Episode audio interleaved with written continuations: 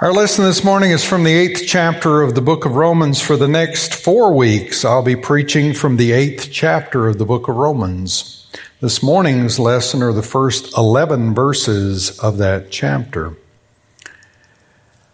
There is therefore now no condemnation for those who are in Christ Jesus. For the law of the Spirit of life in Christ Jesus has set you free from the law of sin and death. For God has done what the law, weakened by the flesh, could not do by sending his own son in the likeness of sinful flesh and to deal with sin. He condemned sin in the flesh so that the just requirements of the law might be fulfilled in us who walk not according to the flesh, but according to the spirit.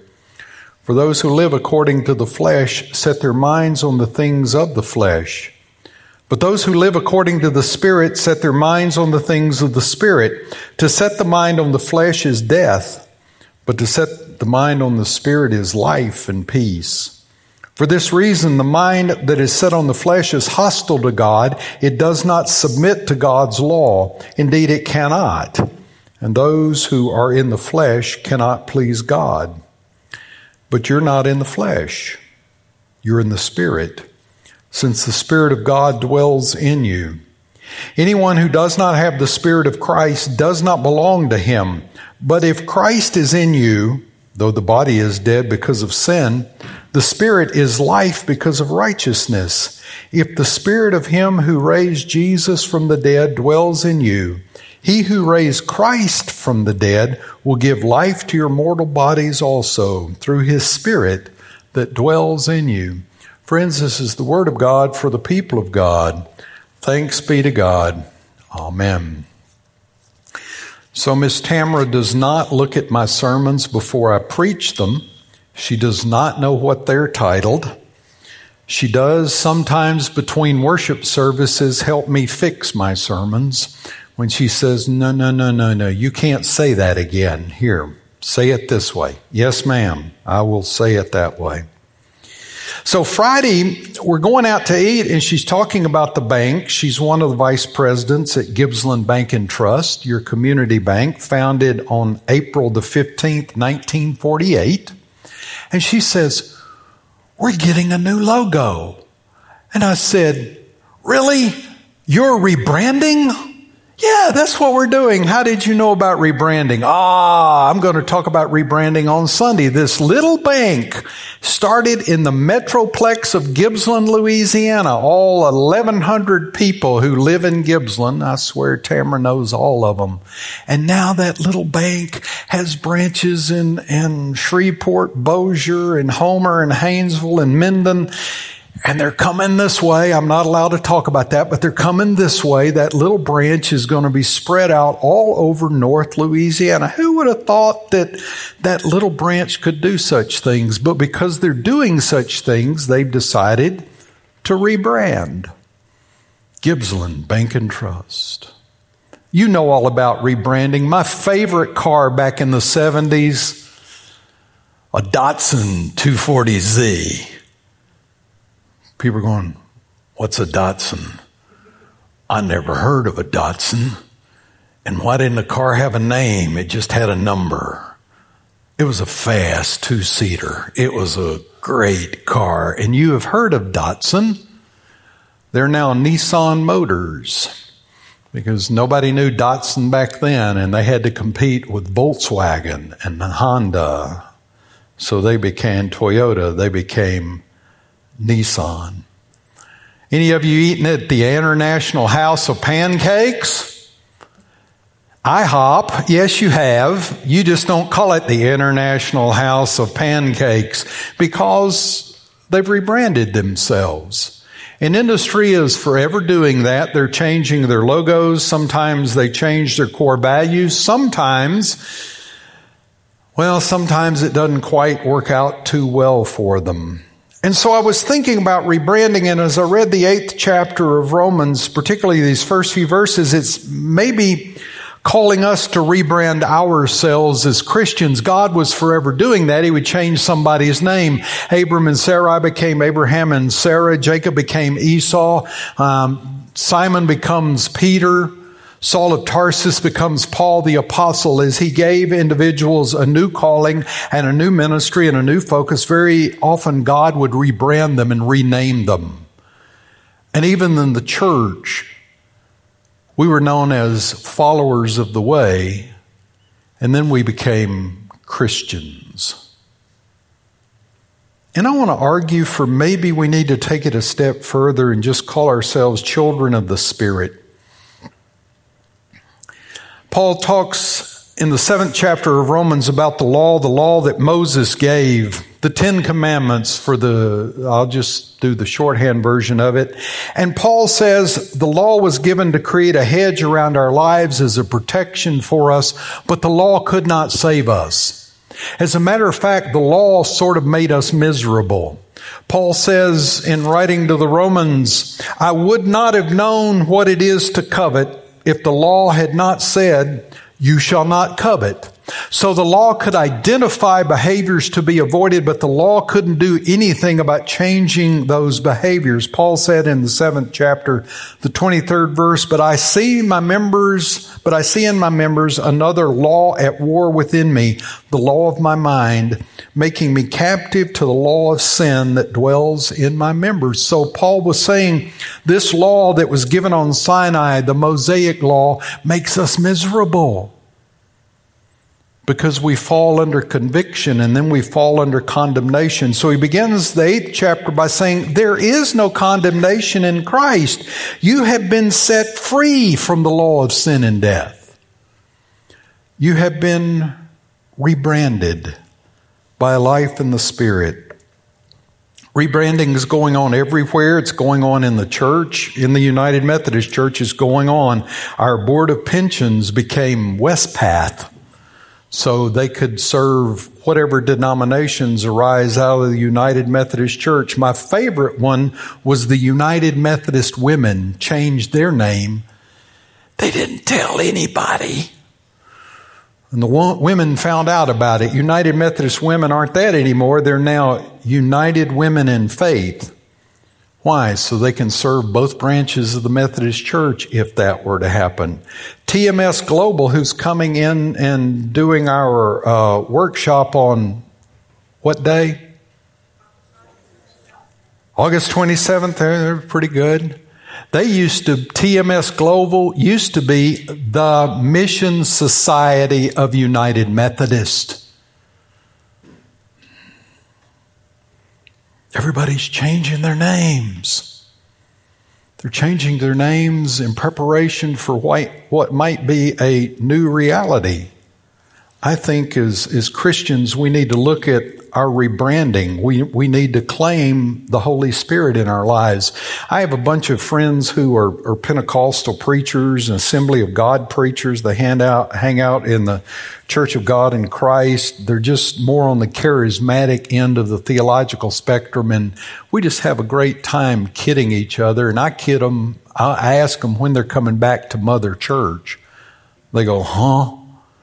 We're the mother church of the charismatic movement, the Pentecostals, the Assembly of God, the Church of God in Christ, the Nazarenes, any holiness church came out of the Methodist church in the 1880s.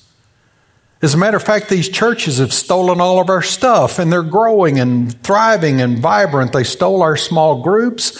They, they stole our emphasis on personal holiness and, and social holiness. Um, they stole the Holy Spirit from us. Just having the time of their lives, man. They're growing in the spirit and they're growing in faith and they're growing in numbers. And, and I want to suggest that we might need to take some of our stuff back. We might need to understand we're people of the spirit. Listen to how Paul describes people of the flesh. He says, those who have minds on the things of the flesh but don't live according to the Spirit, to set your mind on the Spirit is death. To set your mind on the flesh is hostile to God. To set your mind on the flesh, you cannot please God. But life in the Spirit, you have freedom and peace and joy. So I'm going to suggest that a life in the Spirit is a, first of all, a liberation movement. Paul says that being in the Spirit has set you free. He wrote to the Galatians for freedom. Christ has set us free. Jesus came to condemn sin. It says that he came and he dealt with sin. Didn't you like it? No, you didn't. It made you nervous when your mama said, when I get home, I'll deal with you.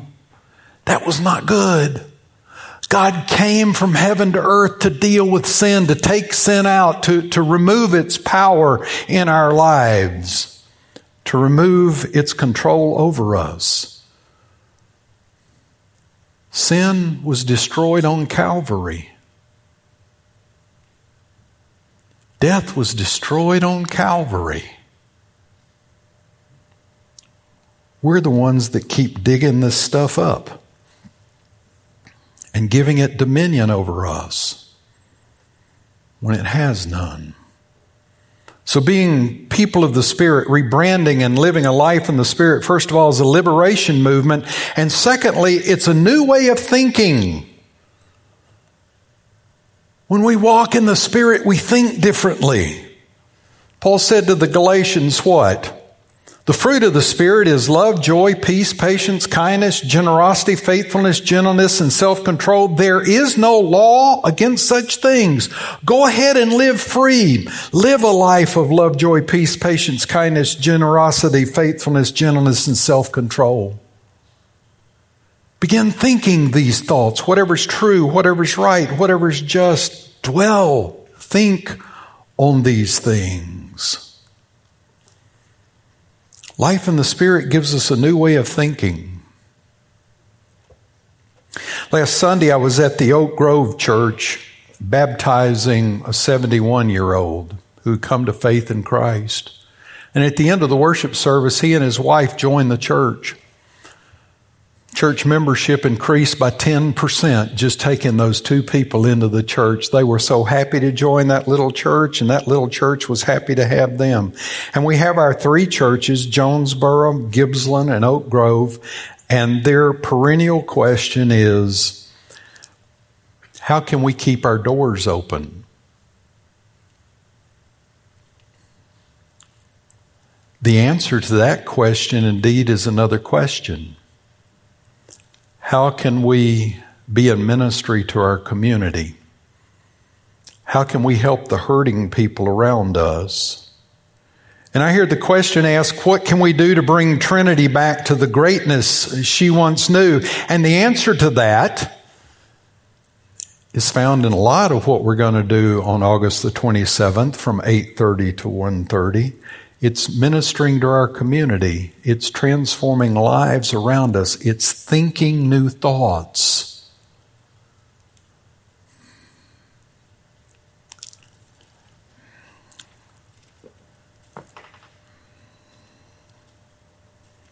When I was a teenager, I rarely missed church.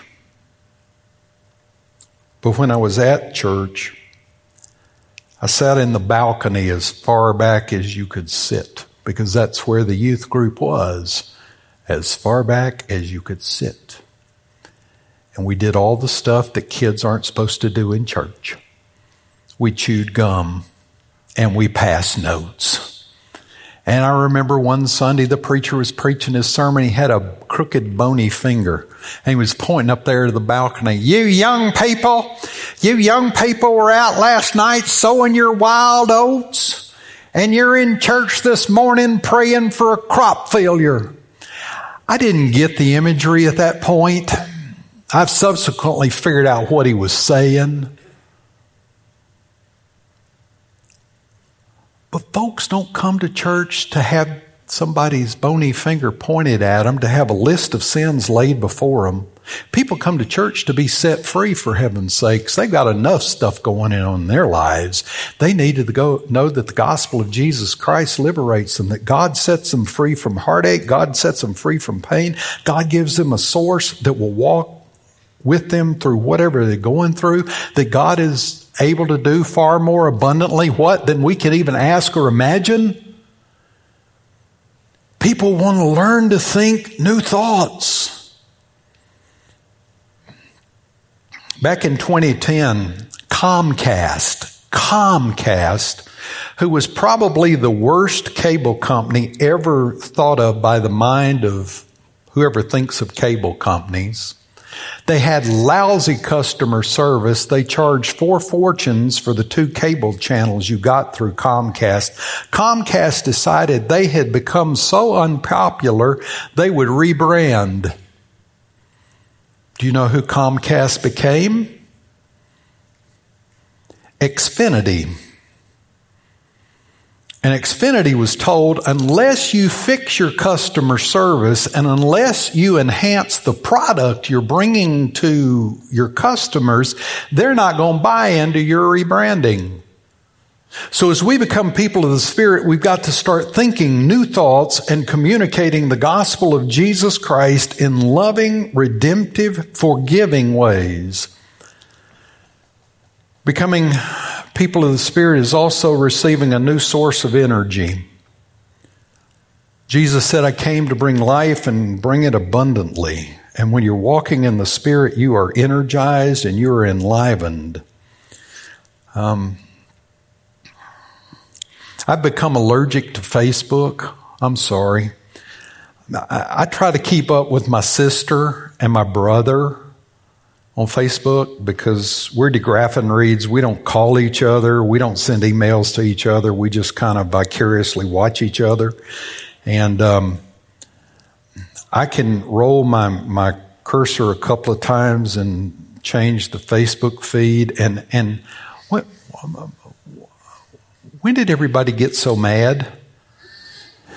I mean, everybody's just mad. And then people are mad at all the other Facebook people that are mad. And the ones who aren't mad are offended. And I'm just looking for puppy pictures. I want to see cute little dogs getting adopted. I have a dog, by the way, that needs to be adopted. Cashew. Have I mentioned Cashew? Cashew going once, going twice. I'll, I'll bring him one Sunday. The world is zapping our energy because of the conflict we all seem to be in. I mean, you can go to work in the morning and say good morning to somebody and you set them off. We need a new source of eternal energy the Holy Spirit that allows us to live in this world, that allows us to, to live in the Spirit so, rebranding involves in the church a liberation movement. It involves a new way of thinking, a new source of energy. That means a new future. And that's why we come to the table in the morning this morning to be reminded that that the past, the present, and the future are all located in this altar. That Christ came to give his life for us and Christ invites us daily to walk with Him and promises that we take Him into our bodies. He is with us and that present with us. And we're reminded this is a call to, to a godly future, to a future inspired and enlivened by the Holy Spirit. I coach ministers. Um, my my my coachees or clients are in North Carolina and Kentucky. And there's a reason we do that so that they don't have to worry about me ever being a district superintendent. They can tell me the truth and I can tell them the truth back. And I have a coach, and my coach is, um, he's in North Carolina too. He used to be in Louisiana, he's now in North Carolina. He's just a great guy. And the other day we were on a coaching call and we were talking about the church, about the future of the United Methodist Church, about uh, the struggles our three small churches have, and, and some of the challenges smaller churches face. And, and I've been reading um, stories and biographies of the circuit riders who first came to this country, and one of my, my new heroes is a circuit rider named Jesse Lee. Jesse Lee started his ministry in 1774, and his ministry continued to 1812 or 13, something like that. Jesse Lee would go into a church or he'd go into a place where he would preach, and Jesse Lee would say, I prayed for the melting, and I saw the melting. And I thought, what's he melting? Is he melting candle wax? What's, what's the melting? And I realized what he's talking about are human hearts. That the hard hearted people were getting soft hearted. That the Holy Spirit was working in people and their lives were being transformed and changed. That they were moving from being legalistic to being Christ centered and grace focused. And so, uh, my coach Steve James and I were talking about that, and, and Steve said, I'm going to tell you a story. I said, Okay, I need a story. He said, There is a three point charge in the foothills in North Carolina. Now, you may not know it, but sometimes a Methodist preacher has more than one church. And a three-point charge means there's a church that meets at 8.30, there's a church that meets at, um, I think it's 9.45, and the third church on the circuit meets at 11 o'clock. He said these weren't big churches. The early church had maybe 15 in attendance. One church had 12 or 13 in attendance. Another church had six or seven in attendance. And just like Louisiana, there were no preachers to go around. So the district superintendent found a layperson who was willing to preach in these three churches. Not ordained, just a layperson like you are. And so he sent the layperson to the three churches. Three white churches and the layman was a black man. And so he arrived that first Sunday. The three churches knew they were receiving a black man for their pastor, who was also not an ordained minister. And they sat on the edge of their seats, kind of leaning in, waiting for him to say or do something wrong or offensive. The second Sunday, at the first church, at the end of a service, an elderly gentleman walked up to the pastor now at the end of the service and said, Would you accept my apology?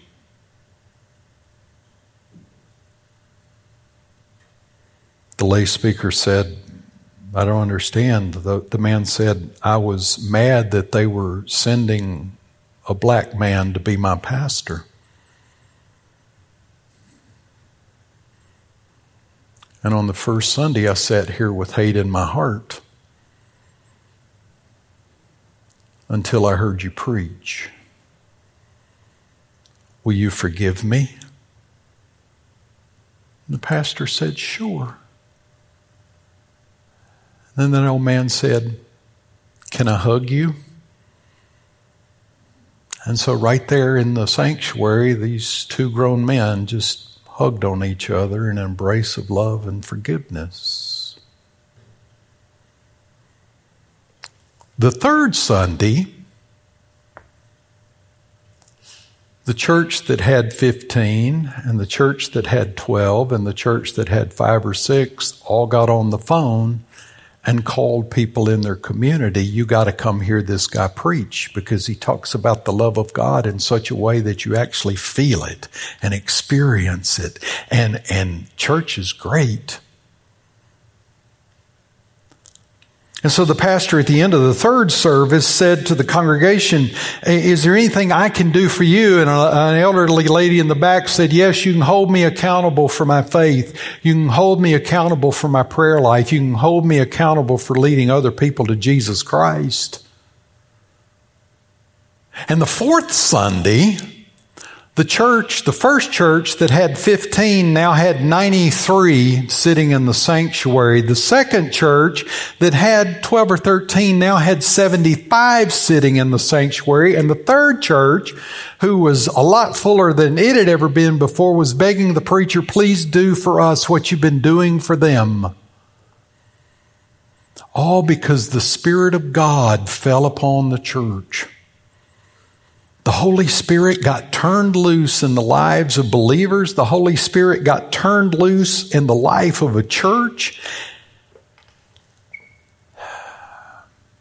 And the church became what God has always intended us to be the body of Christ,